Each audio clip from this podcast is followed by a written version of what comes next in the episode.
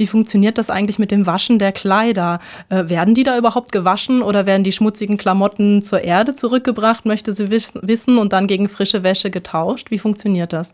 Ja, das ist tatsächlich noch ein Problem, das noch nicht gelöst äh, wurde. Bisher gibt es noch keine Weltraumwaschmaschine. Das war technisch zu aufwendig und bisher äh, wird es tatsächlich so gemacht, dass man die Klamotten einmal anzieht und man zieht sie nur ein bisschen länger an als auf der Erde, aber man hat trotzdem so alle zwei Tage kann man, kann man neue Unterwäsche bekommen. Jede Woche kriegt man ein neues T-Shirt, ähm, nochmal extra T-Shirts für Sport. Also ist eigentlich ganz gut so. Man ist gut ausgestattet, aber die äh, Wäsche wird dann äh, nur einmal benutzt und dann in einen Raumtransporter äh, verfrachtet, der dann auf dem Rückweg in der Erdatmosphäre verglüht.